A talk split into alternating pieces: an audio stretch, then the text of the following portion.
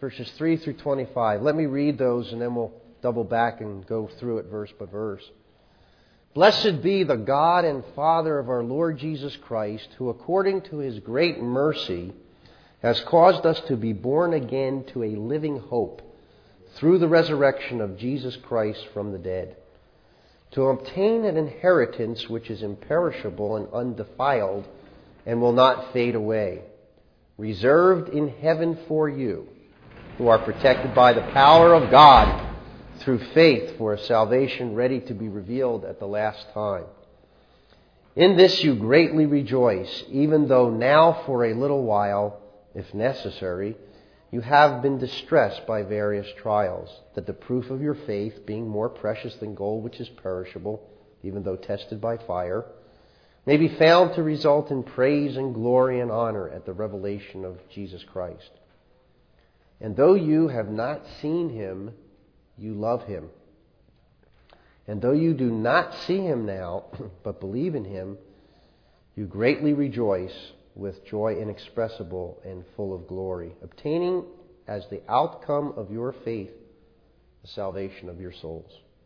As to this salvation, the prophets who prophesied of the grace that would come to you made careful search and inquiry, seeking to know what person or time the Spirit of Christ within them was indicating as he predicted the sufferings of Christ and the glories to follow. It was revealed to them that they were not serving themselves, but you, in these things which now have been announced to you through those who preached the gospel to you by the Holy Spirit sent from heaven, things into which angels long to look. Therefore, gird your minds for action, keep sober in spirit, fix your hope completely on the grace to be brought to you at the revelation of Jesus Christ. As obedient children, do not be conformed to the former lusts which were yours in your ignorance, but like the Holy One who called you, be holy yourselves also in all your behavior. Because it is written, You shall be holy, for I am holy. And if you address as Father, the one who impartially judges according to each man's work, conduct yourselves in the fear, in fear during the time of your stay upon earth, knowing that you were not redeemed with perishable things like silver or gold from your futile way of life inherited from your forefathers, but with precious blood, as of a lamb unblemished and spotless, the blood of Christ. For he was foreknown before the foundation of the world but has appeared in these last times for the sake of you, who through him are believers in God, who raised him from the dead and gave him hope, and gave him glory, so that your faith and hope are in God. Since you have, in obedience to the truth, purified your souls for a sincere love of the brethren, fervently love one another from the heart. Uh, for you have been born again, not of seed which is perishable, but imperishable. That is, through the living and abiding Word of God. For all flesh is like grass, and all its glory like the flower of grass, though grass withers and the flower falls off. But the word of the Lord abides forever. And this is the word which was preached to you. last time I had a fly, must be wrong. It was the last time I had a fly like this was in Wilmington in 1969. Okay, so Okay, yeah, everyone on the tape doesn't uh, see me, but uh, there's a fly buzzing around my head. And that thunder wasn't the thunder, that was the sides of the building coming down. I, I, they are movable sides, like garage doors, okay? Okay.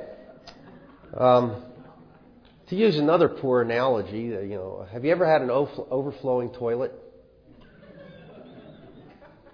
Water, water everywhere, and all the boards did warp. Okay? Um, the rhyme of the ancient toilet. Okay? Uh, when you have an abundance of things, right, you don't know where to put them. You know, to use a better picture, the Lord says in, in John 7, you know, those that are filled with the Holy Spirit will be like rivers of living water coming out of your belly, just flowing. That's, we ought to be rejoicing, as I said last hour, and this whole first chapter is about that. I mean, Peter is not dishonest and manipulating, but he's trying to encourage us. And he's saying, You've got such a great salvation, So when you go into suffering, you need to remember one of the first things is that you, you really have such a fantastic gift from God that in spite of the suffering, it's worth it. It's worth it. Well, let's look at this. First of all, God's really blessed you and me. Verses 3 through 5. Blessed be the God and Father of our Lord Jesus Christ, who according to his great mercy has caused us to be born again to a living hope through the resurrection of Jesus Christ from the dead, to obtain an inheritance which is imperishable and undefiled and will not fade away, reserved in heaven for you, who are protected by the power of God through faith for of salvation ready to be revealed at the last time. God really, really has blessed us.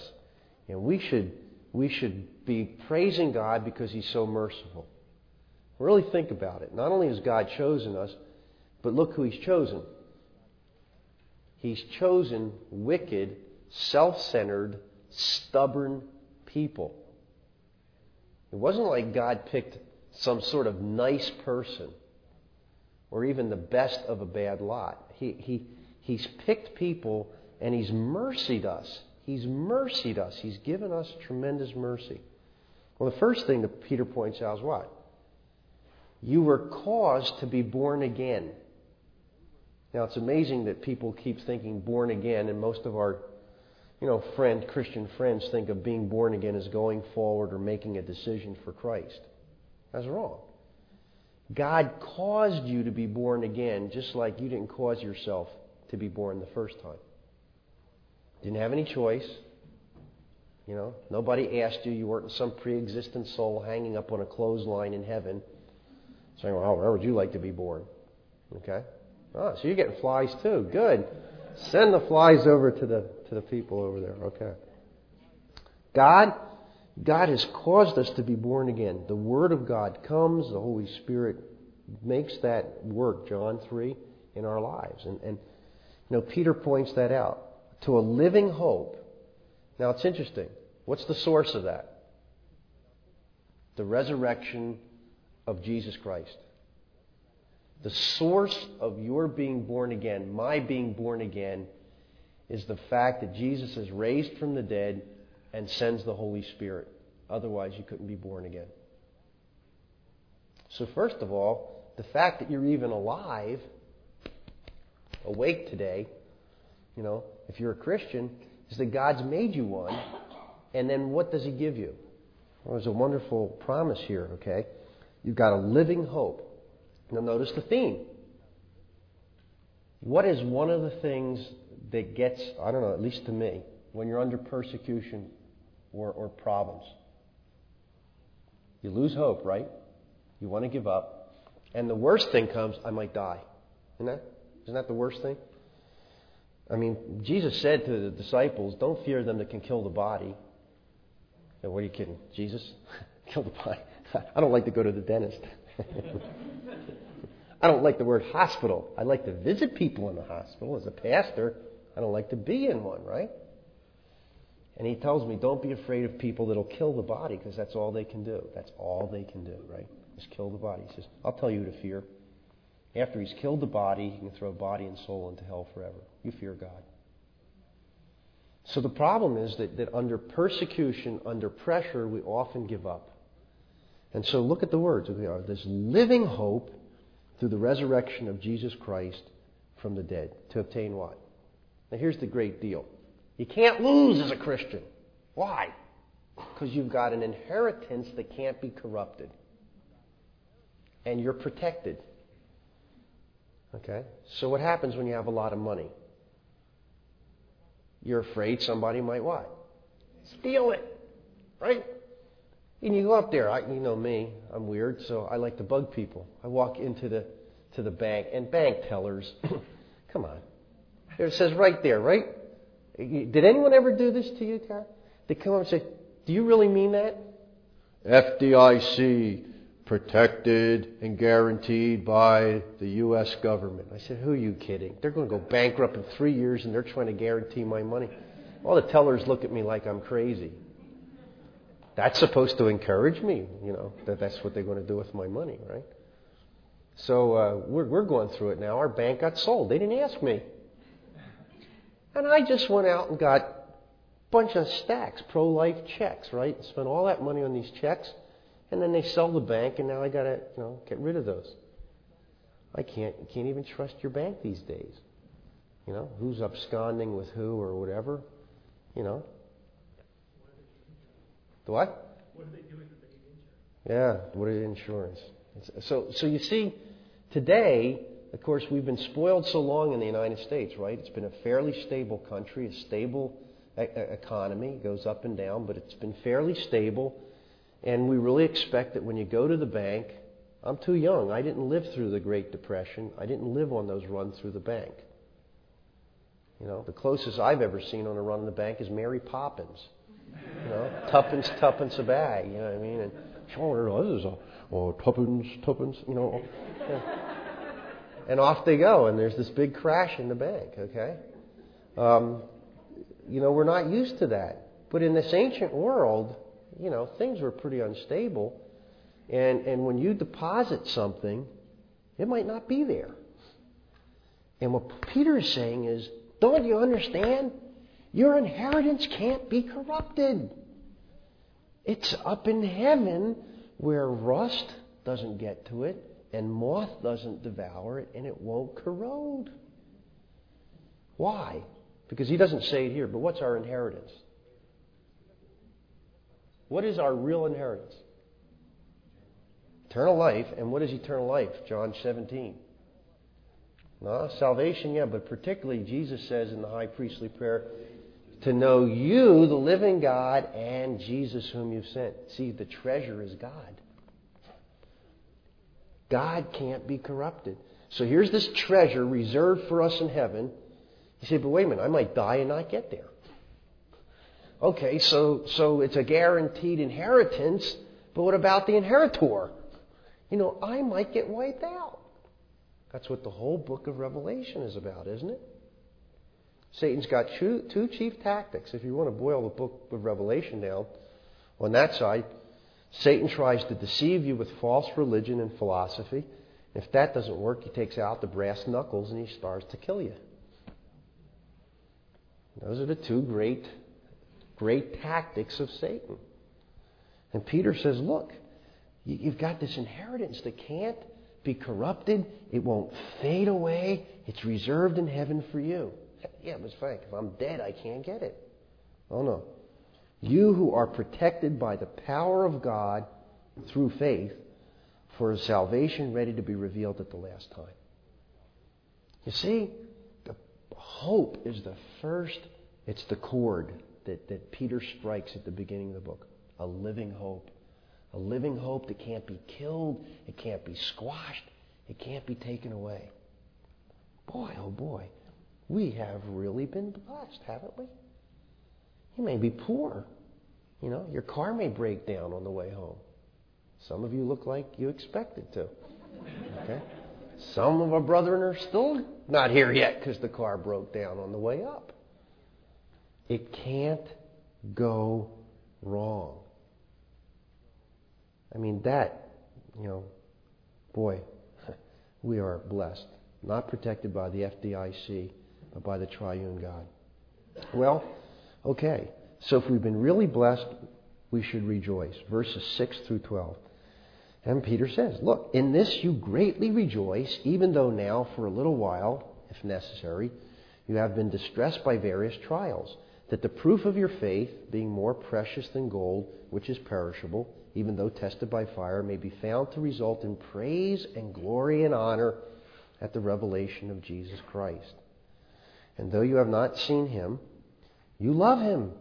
And though you do not see him now, but believe in him, you greatly rejoice with joy inexpressible and full of glory. There's the overflowing. inexpressible joy and overflowing. Obtaining as the outcome of your faith the salvation of your souls. Now, as to this salvation, the prophets who prophesied of the grace that would come to you made careful search and inquiry, seeing uh, seeking to know what person or time the Spirit of Christ within them was indicating as he predicted the sufferings of Christ and the glories to follow. And it was revealed to them that they were not serving themselves but you in these things which now have been uh, announced to you through those who preach the gospel to you by the Holy Spirit sent from heaven, things into which angels long to look. Powerful joy, beloved. When we come up to suffering, there, there are things, the salvation that we have should cause us to rejoice. Because the suffering is temporary. That's something that Peter's going to hit back uh, later in chapter 5. It's temporary. Or as Paul put it, this temporary suffering, the eternal weight of glory. You can't compare. Put them on the scales, you just can't compare them. Now, what is the, what's the problem? Uh, it, it seems like it won't end, right? It seems like it'll go on forever and ever and ever. I've been told this, I don't know whether it's true. The stats say people, most people die in the hospital proportionately about between 3 and 6 a.m.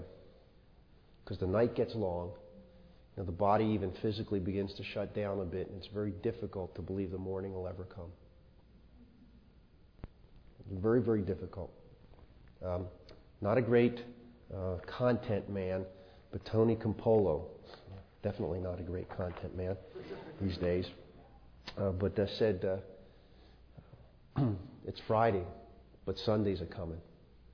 There's the name, title of a book and, and preaching uh, sermon on that. And that's a good way of putting it. It's Friday. You know, you've run out of gas. But the point is, Sunday's coming. Resurrection's coming. The sufferings that you go through will not be forever. And in the midst of this, you have to step back and get God's. What's God doing to you? He's sanctifying you and He's testing your faith. He's burning off the dross. Any person who refines gold or ever precious metals has to go through that process. When you go into the military, okay, you're not immediately, you know, set for everything. They try to burn the fat off of you and everything else and get you in battle ready condition by pounding you through basics, right? And you don't know what that raw recruit's going to be like until he gets through basic. And God is, is you know, God already knows the outcome. But in, in one picture, he is burning off the dross. And he says, Look, your faith is precious. Look, look at your faith like gold.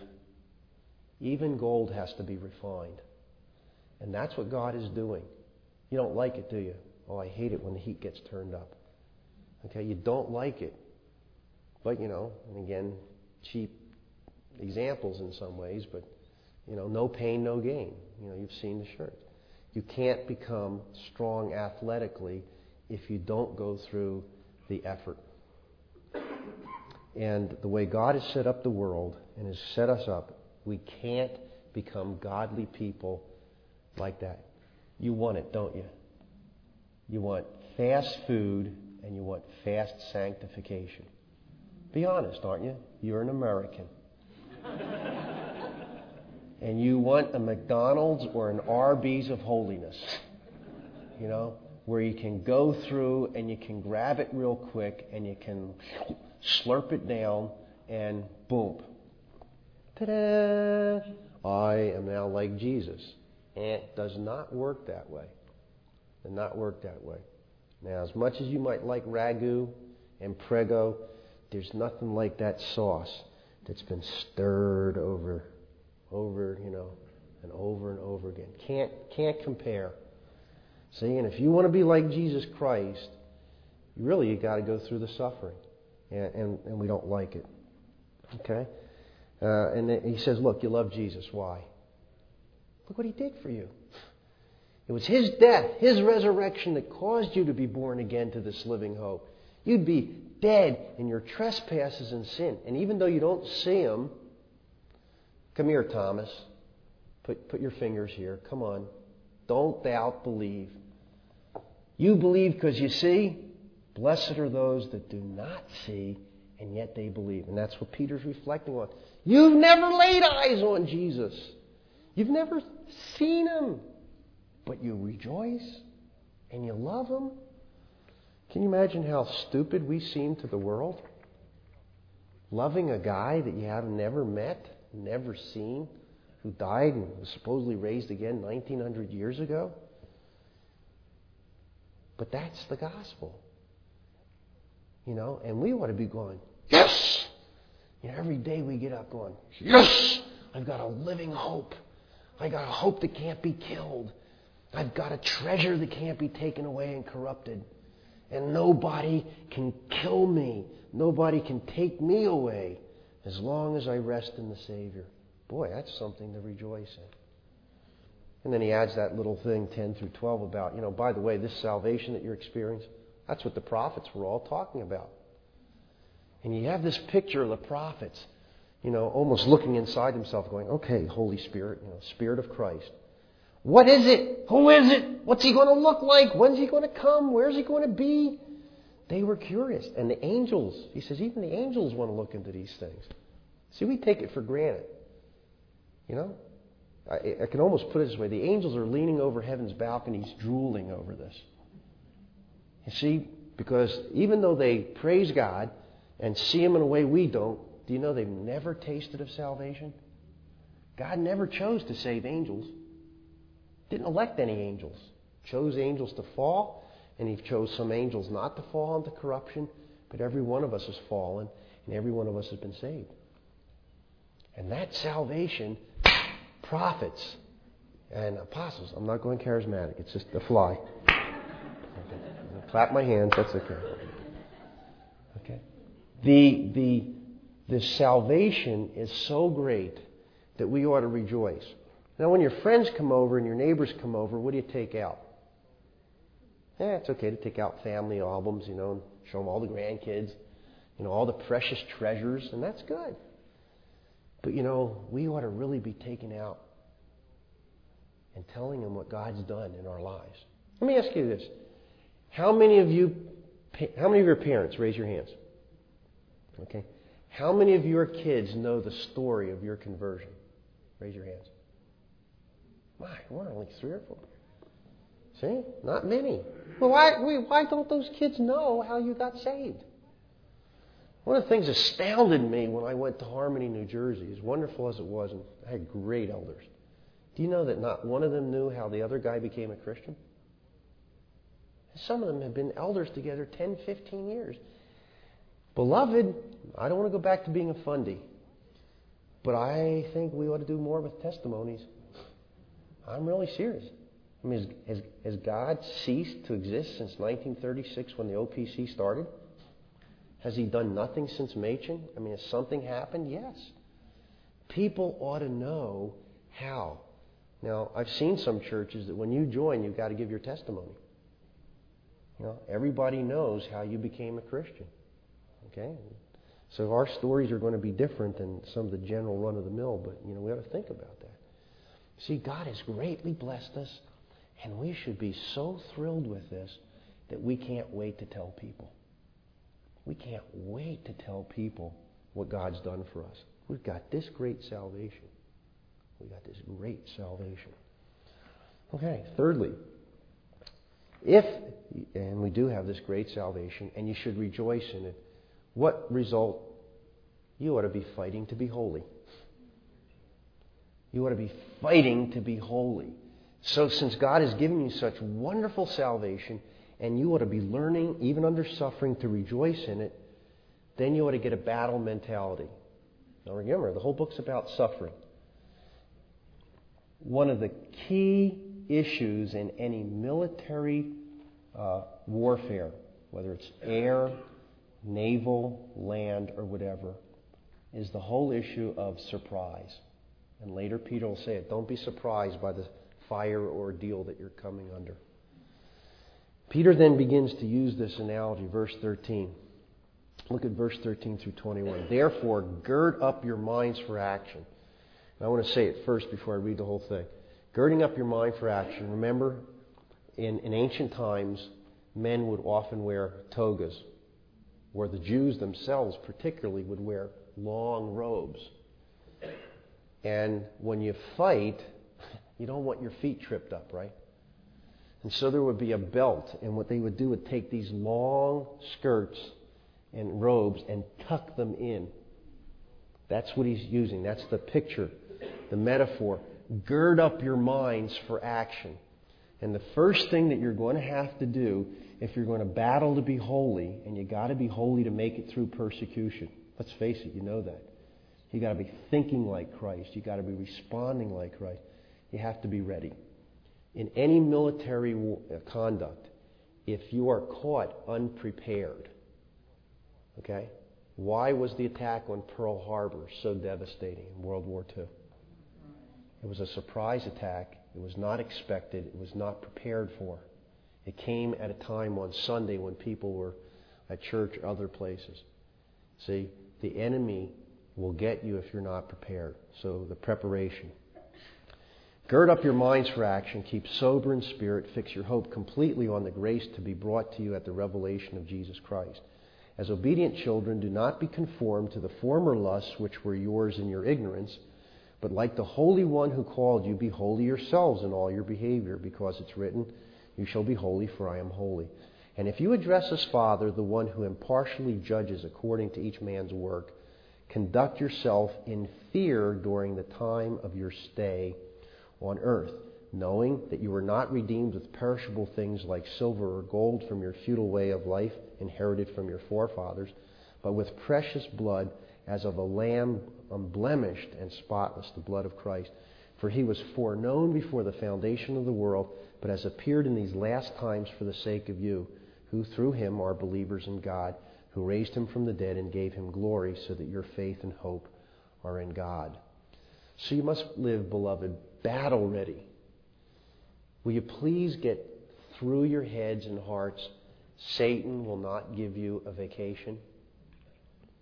Now, we're up here at family camp and we look at this as a vacation, don't we? But the reality is, cars break down on the way up. You know, a bear may step on your tent and knock it down.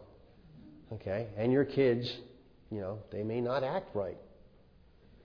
Okay? Or your parents may embarrass you. Okay? The fact of the matter is, there's no, do you understand, there's really no ultimate peace till heaven? Please, let me bug it out of you. I'm almost 50 years old. Somebody say, hey, just a little kid. No, I'm getting up there. Okay? I'm getting up there. And guess what? It just started to dawn on me. There's never going to be real peace. I have been looking, I think, deep in my heart to get somewhere where finally I won't be under attack. It's not going to happen, beloved.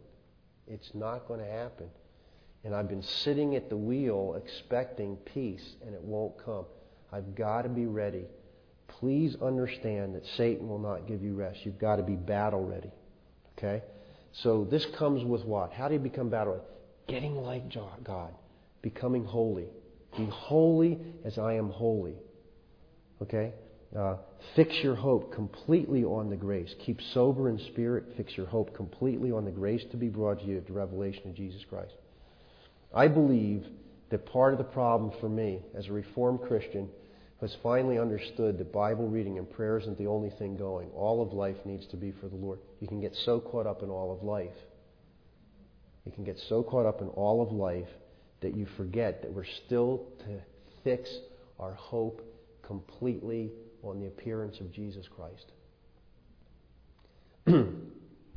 Okay? No matter what your millennial position is, I believe the gospel is going to triumph through the world.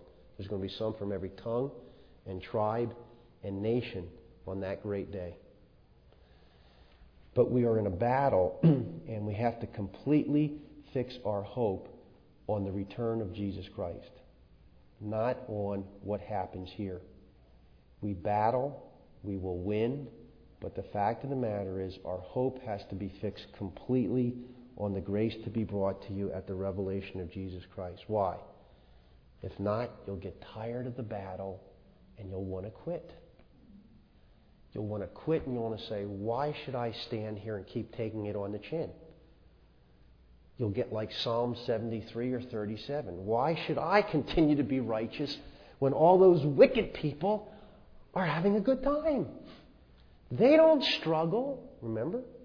Through the ages, that's been the cry. Why go on? Why should I suffer? I have to have all the sufferings that everybody has, right? Get sick and old and die. And now I got to be persecuted for being holy. At least, at least when I was a pagan, it was almost tolerable. I could get drunk. You know, I could get high. I could try to forget. But now, as a Christian, I can't do that. Why? Because we're called to be holy like Him who's called us. If you address as Father, the one who's impartial, then you know what? Clean up your act. We, of all people, again, should be holy. You address as Father, the one who impartially judges according to each man's work, conduct yourselves in fear during the time of your stay on earth. Now, that doesn't mean that you go around long faced, but it does mean that you're sober and that you take things seriously and that you really are pressing on toward holiness. Why? Because you were not bought, beloved, by some cheap little thing. You were bought with the blood of Jesus Christ. Pound that into your head and heart. I've been bought by the blood. It cost Jesus his blood. Now, here, back to the victim theme under suffering, to be a victor. What were you redeemed from? Sin, yes, but particularly how is it described? Someone tell me. From the from the no? From the corruption, okay, but verse 18, knowing that you're redeemed with per- from your futile way of life that you what? Inherited from your forefathers. I'll take a little window here. I don't want to take a lot of time. One of the greatest psychological themes that's coming out of secular world and is coming into the church is this. If you had a father that didn't love you, you'll never be able to love God. Right? if you were molested, you'll become a molester, right? If you were abused, why? Because you have inherited a futile lifestyle from your forefathers, what have you done? You're stuck with it, right? Here, there's the heart of it. That little precious verse says what? You've been redeemed from the futile lifestyle that you inherited from your forefathers. There is freedom from the past. You are not a victim and locked into the past.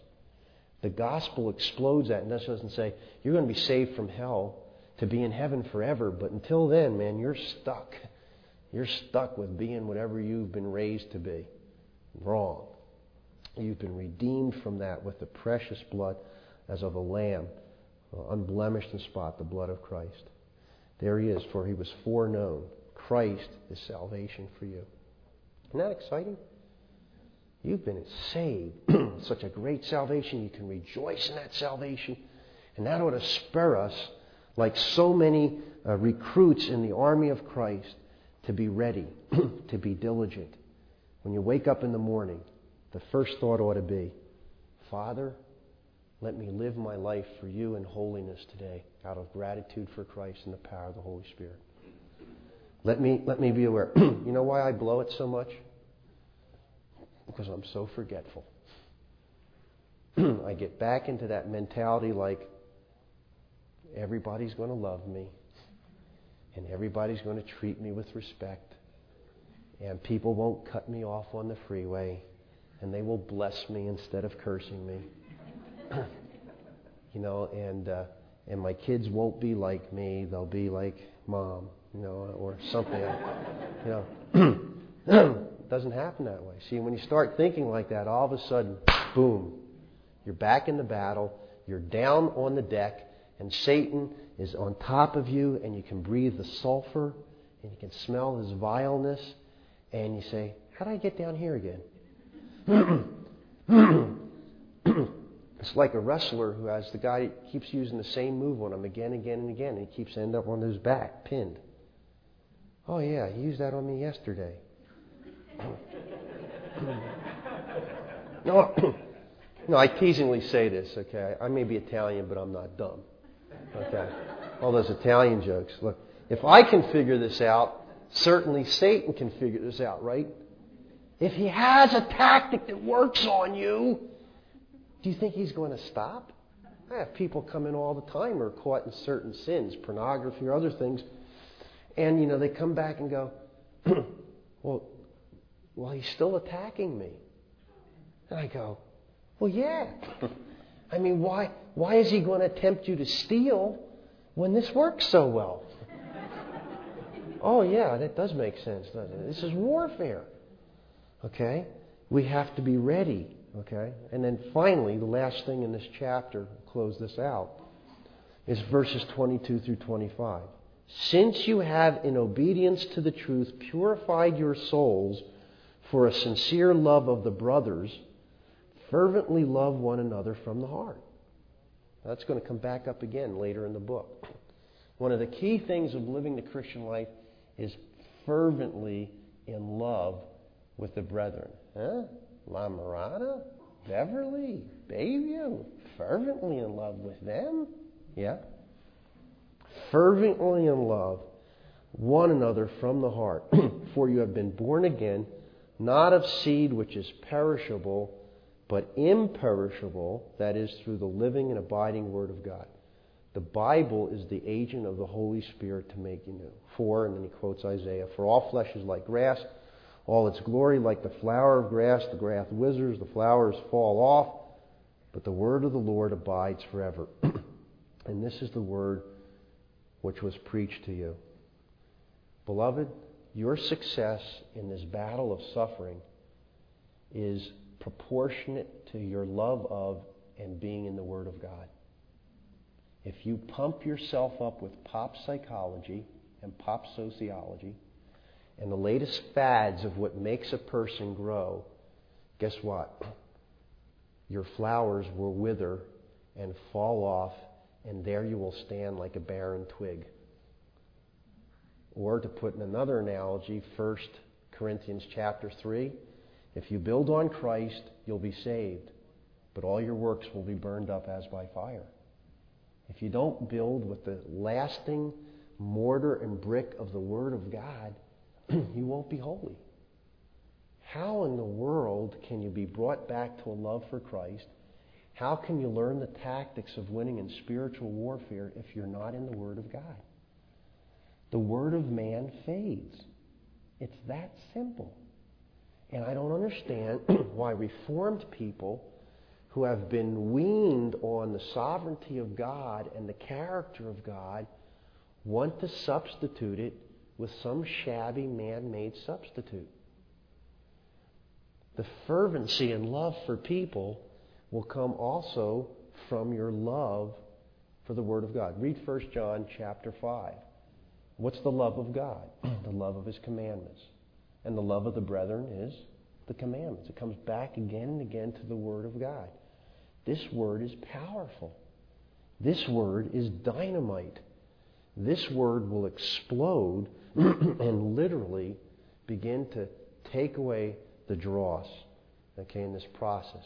So here's, here's the God turns up the heat providentially in suffering. what will continue to make you solid and purify and stay? The Word of God. It's got to be back in the Word of God. Now, I'd ask you, it's important to do that. It's basic ABC stuff.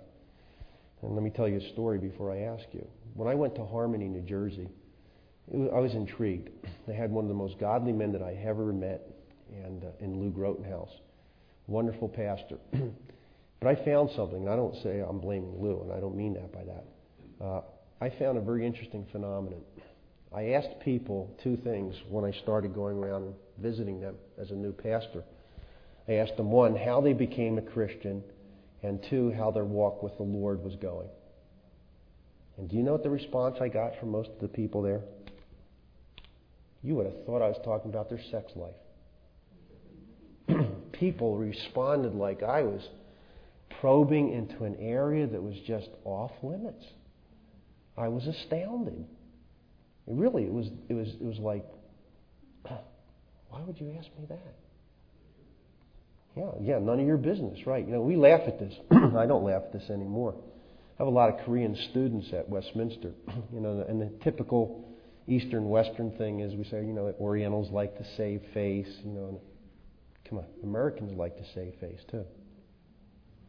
They don't want to be exposed. the depth of their heart. And the reason I want to know that is because I know the only the abiding Word of God is going to have lasting effect in a person's life. Now, that isn't just mechanically memorizing, but it is meditating on the Word of God and living it out. you know, we really have to become convinced as reformed people that the Word of God is sufficient and powerful, and anything else will be burned away. Only the abiding Word of God will last. okay, some thoughts. Here's what we have in this chapter. I'll wrap it up and then I'll make again two or three applications. We have such a great salvation that even in the midst of suffering and even in the midst of pressure, we ought to be happy most of the time. Yeah, we should weep with those that weep, but we ought to be rejoicing more and more. I've got this fantastic salvation. It's been purchased by the blood of Christ. It's kept in heaven. It's something that angels and prophets they want to look into. This is something that's so phenomenal that I have that I ought to be grateful for it and love the Lord Jesus Christ for producing it and giving it to me. Thank you.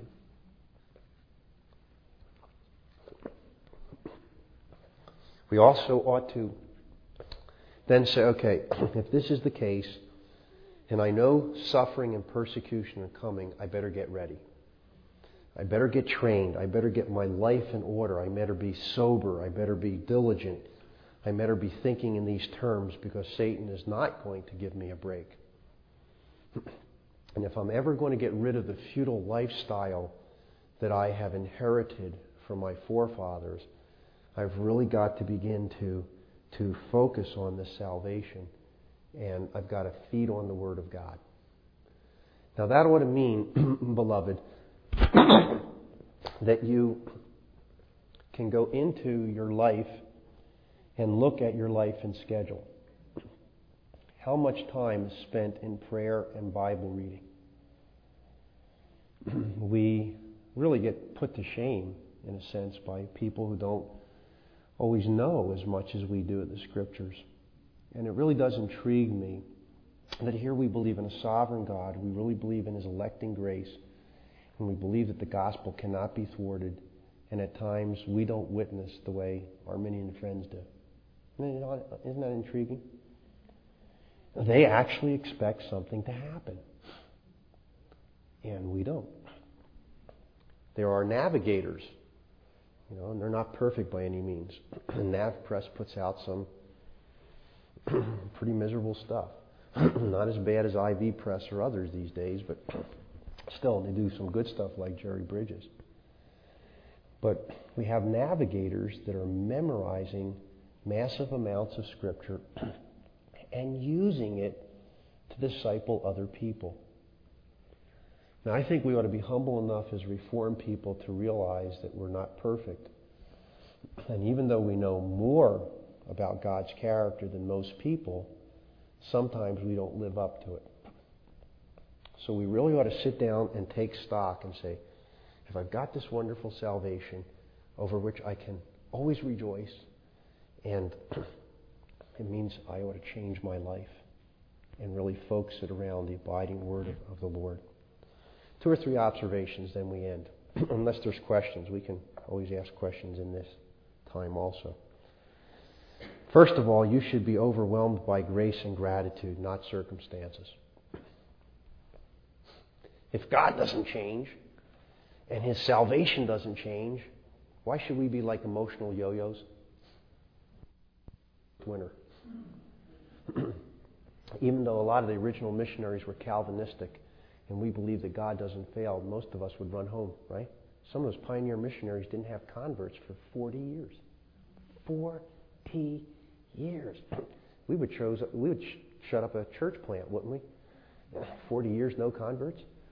We'd either take the guy and say, he should have never been ordained. Something's wrong with him. Or, you know, go somewhere else, right? 40 years. They didn't give up. Why? Because God never fails. Circumstances should not dictate the way we live. Our Lord should. Second major observation, which I've said before, I'll just summarize it again. You ought to be motivated toward holiness. Man, if you're so grateful, you ought to go, okay, Lord, how can I change? how can I? Most of us don't even want to change our clothes when someone asks us to, right? Let alone change the way we think or our behavior.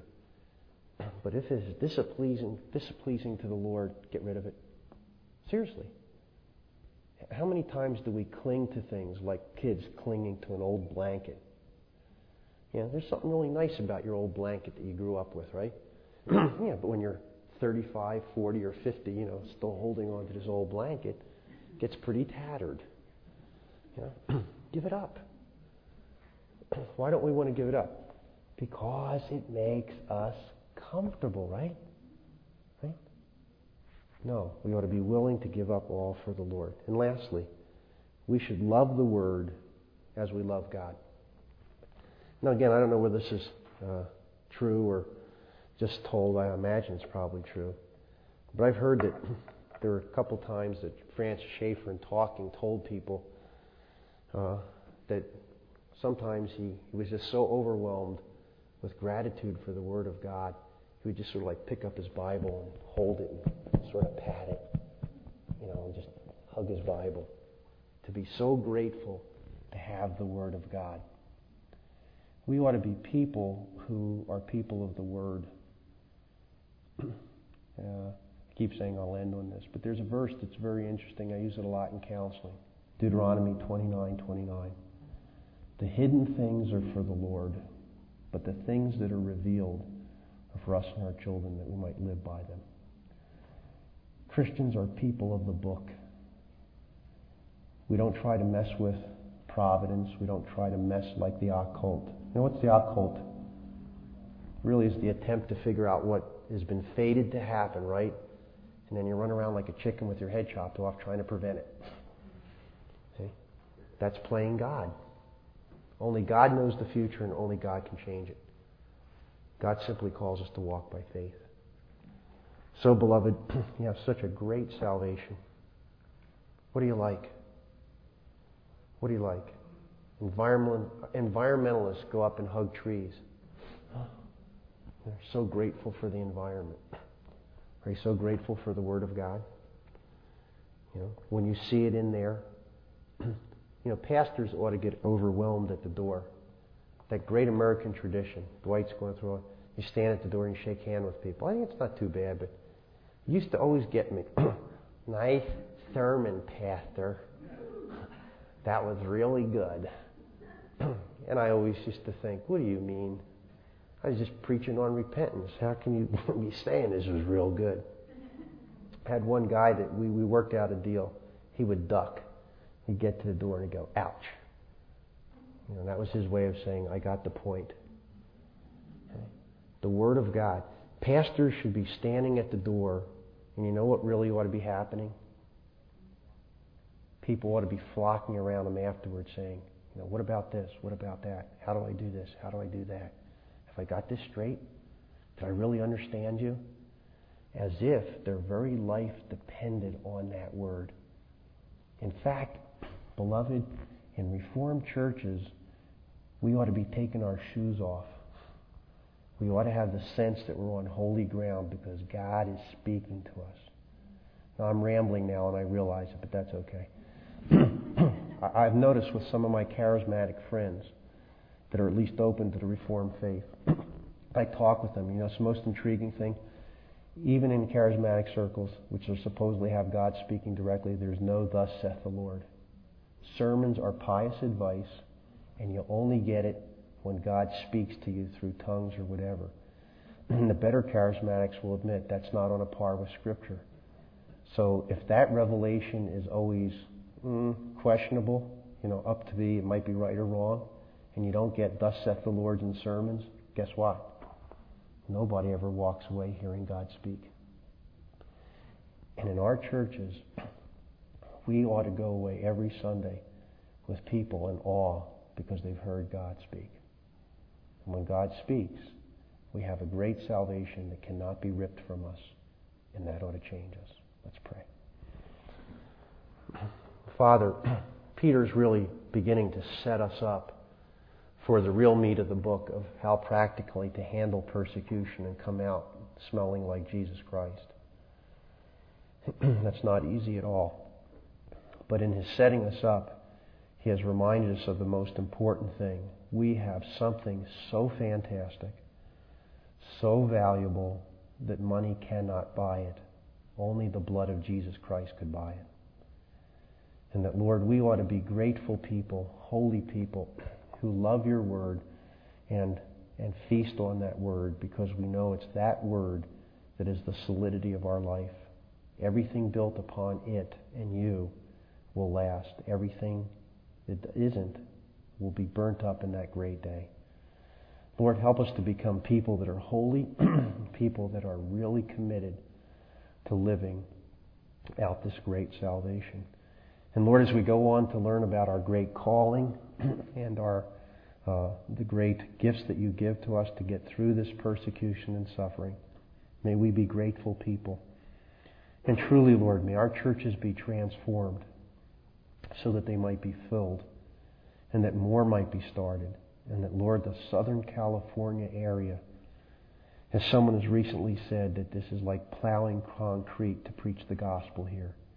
That we might see the most unlikely place, the porno capital of the United States.